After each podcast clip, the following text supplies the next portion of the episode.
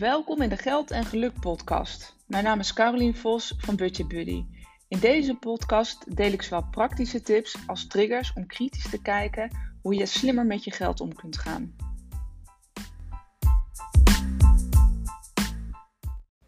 Hey, goed dat je weer luistert naar een nieuwe aflevering van de Geld en Geluk podcast.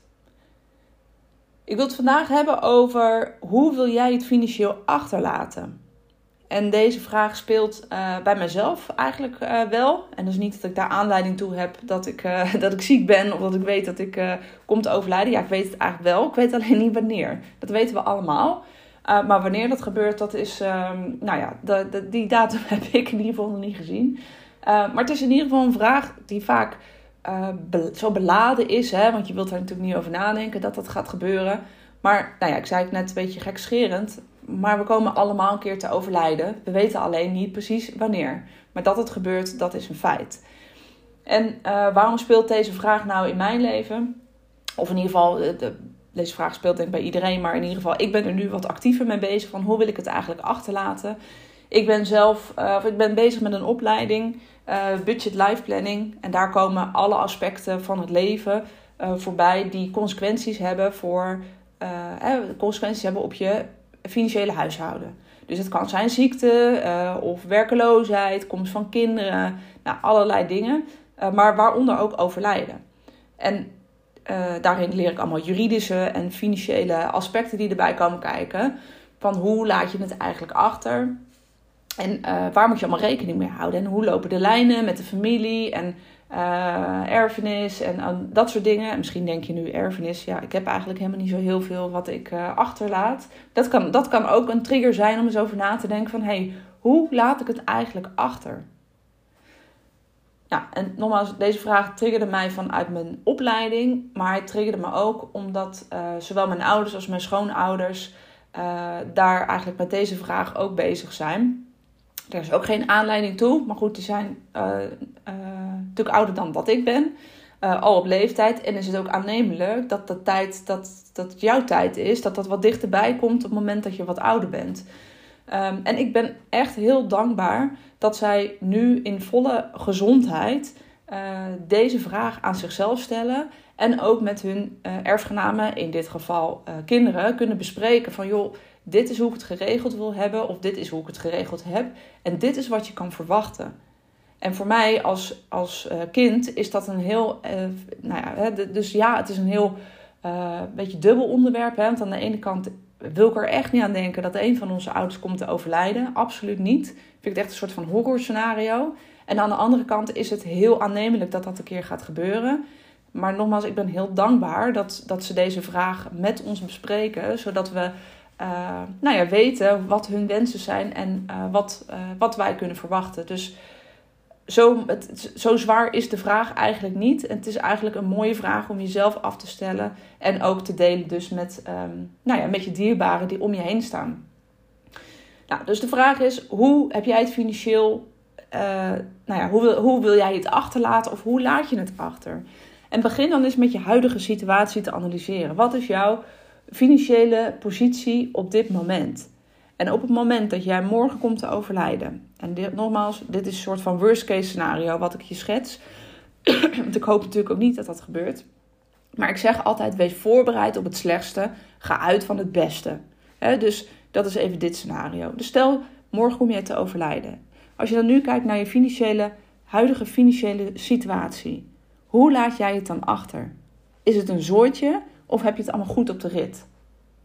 En op het moment dat je zegt het is een zooitje, um, dan is dit ook nog echt wel een triggervraag om dus over na te denken. Niet alleen voor jezelf, hè, met alle stress en alle dingen die het vandaag de dag voor jou met zich meebrengt, dat het niet op orde is. Maar ook voor je nabestaanden op het moment dat er iets gebeurt, hoe jij het dan achterlaat.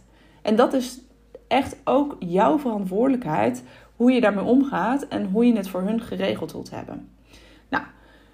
Dat is even een stukje eigen verantwoordelijkheid, wat ik in ieder geval belangrijk vind om op te pakken. Kijk dus naar je huidige situatie um, en hoe laat je het achter. En op het moment dat je bijvoorbeeld, nou, in het scenario dus, morgen komt te overlijden, is er geld om, of komt er geld vrij om bijvoorbeeld je uitvaart te kunnen betalen. Nou, dat kun je op twee manieren doen. Even heel simpel. Heb je bijvoorbeeld een uitvaartverzekering die dan op dat moment uitkeert? Of uh, heb je dat niet, heb je dat niet goed geregeld, maar kun je het opvangen omdat je een buffer hebt? In mijn eigen geval, uh, ik heb geen uitvaartverzekering. Ik heb een buffer, dus op het moment dat ik morgen kom te overlijden, heb ik een buffer, heb ik spaargeld waar mijn nabestaanden uh, hoe je dat, toegang tot hebben om dat te kunnen regelen en te kunnen betalen. Zodat ik hun niet opzadel met, um, met een uitvaart die geregeld moet worden, want er komt al heel veel bij kijken. En vergis je niet, een uitvaart kan, het is niet uh, zoals een, nou ja, ik, zeg soms, het kan, het kan een beetje zoals een bruiloft zijn. Hè, daar hoor je soms ook wel eens van die bedragen. Natuurlijk hoeft het helemaal niet uitbundig te zijn, of het is maar net wat je wensen zijn. Maar een eenvoudige, simpele uitvaart kost al zo een paar duizend euro.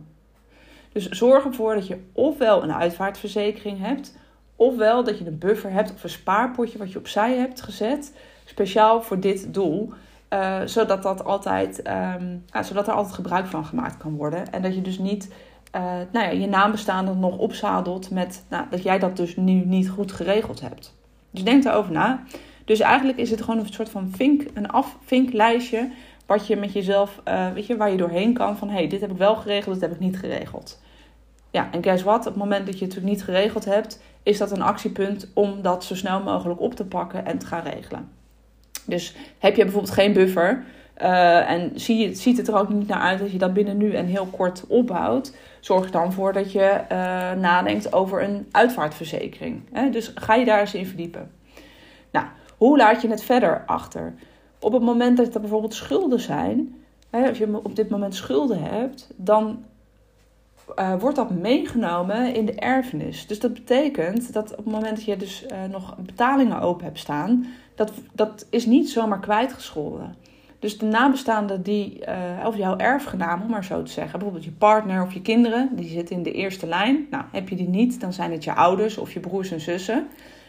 Um, daar gaan dan direct ook de schulden naartoe. En natuurlijk, er zijn constructies waarbij je kan zeggen, nou weet je, ik zie af van de erfenis. Dus dat in, in, in het aller worst case scenario is dat een optie. Maar de vraag is even, wil je dat? Of wil je het, weet je, wil je het goed achterlaten en wil je, uh, al doe je het, hè, je, tuurlijk doe je het in eerste instantie voor jezelf. Om zelf die stress en financiële rust te creëren, eh, de stress weg te halen en financiële rust te creëren. Maar daarnaast, in zo'n worst case scenario, doe je het ook voor je nabestaanden. Dus denk daar eens over na. En soms is dit even een, een andere trigger om in actie te komen, omdat het niet zozeer alleen voor jezelf is, maar ook voor de mensen die je dierbaar zijn. Dus op het moment dat er schulden zijn, ga ermee aan de bak en zorg ervoor dat je dat zo snel mogelijk uh, aflost.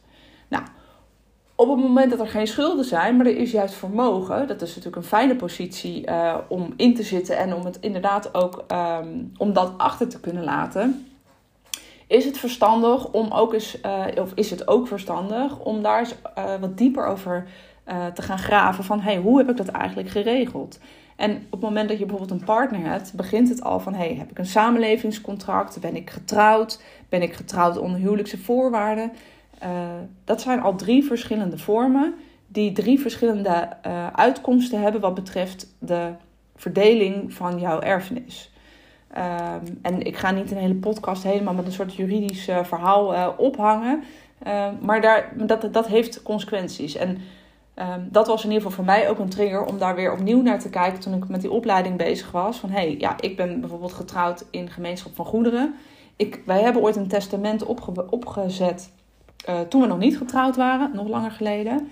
Uh, inmiddels hebben we kinderen. Dat hadden we nog niet toen we dat testament hadden. Ook nog niet toen we uh, trouwden onder huwelijksvoorwaarden. Inmiddels hebben wij allebei een eigen bedrijf. Dus ja, ik voel de behoefte. Het zijn eigenlijk allemaal verschillende dingen die in tussentijd zijn gebeurd. Hè, zijn geëvalueerd. Dus ik voel wel de behoefte om opnieuw naar die papieren te kijken. Om te kijken van, hé, hey, stel dus dat dat morgen gebeurt hoe is het dan eigenlijk geregeld? En ik weet eigenlijk nu al, met de kennis die ik nu weer heb opgedaan, dat daar niet alles meer helemaal in klopt zoals ik het graag zou willen.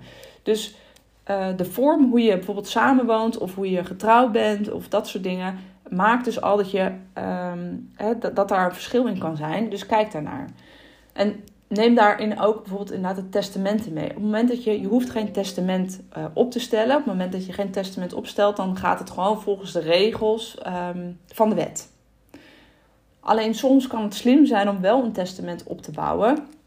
Zeker op het moment dat je als je vermogen hebt. En vermogen klinkt meteen als tonnen. Dat hoeft helemaal niet zo te zijn. Dat hoeft niet per se. Maar dat is gewoon een spaarrekening waar geld op staat. Uh, maar dat, kan, dat is ook een, een huis waar je, waar je in woont. Op het moment dat je het komt te overlijden, dan komt daar misschien een stuk overwaarde uit. Dus er zijn heel veel manieren waarop je vermogen hebt. Dus dat hoeft niet meteen um, ja, dikke, dikke bedragen te zijn. Maar je hebt al heel snel wel iets, van, iets aan vermogen. Uh, en is het dus belangrijk om daarover na te denken. En op het moment dat je geen testament hebt, wordt dat volgens de wet, volgens de, de wet zeg maar, verdeeld over erfgenamen. Klinkt heel simpel. Um, maar er zijn ook verschillende, ik noem het even trucjes, die je uit kunt halen. Die je dus anders in je testament kunt zetten. Waardoor je de verdeling uh, anders doet dan die de wet voorschrijft. En dat kan echt in het voordeel werken van uh, de erfgenamen die je hebt. Dus dit zijn allemaal van die dingen van hey, oké, kijk eens even naar je huidige situatie, vandaag de dag. Hoe heb jij het geregeld? Zijn er actiepunten die je vandaag de dag nog kan oppakken, zodat je het eigenlijk al uh, snel goed geregeld hebt voor je nabestaanden en dus uiteindelijk ook voor jezelf? Um, en wat zijn dingen die je waar je, uh, dat is dat laatste stuk, en misschien is dat een beetje droog en een beetje saai. Maar nogmaals, weet je, dit is iets wat je één keer oppakt en daarna gooi je zeg maar die papieren, uh, als je het goed geregeld hebt, uh, in een, in een, in een uh, kluis of iets dergelijks. En dan kijk je er eigenlijk ook al jaren niet meer naar. Um, tot het moment dat het toen weer gaat spelen en er komen weer andere dingen op je pad. Hè, bijvoorbeeld een scheiding of iets dergelijks. Of wanneer je een huis koopt. Dat zijn van die triggers waar je dit soort vragen ook weer gaat, jezelf weer gaat afstellen. Of een huwelijk. maar neem nou eens de tijd om jezelf deze vragen af te stellen. Hoe wil jij het financieel achterlaten? En denk dan niet, weet je, denk niet alleen maar in het negatieve scenario van overlijden en moeilijk en emotie. Maar denk echt even praktisch, maar ook met, met een stukje liefde naar je nabestaanden en je dierbaren. Hoe wil je het voor hun achterlaten? Want dat is uiteindelijk waar jij dus nu ook nog steeds invloed op hebt hoe het uh, straks achtergelaten wordt voor jouw dierbaren. Dus een mooie vraag om over na te denken. Hoe wil jij het financieel achterlaten?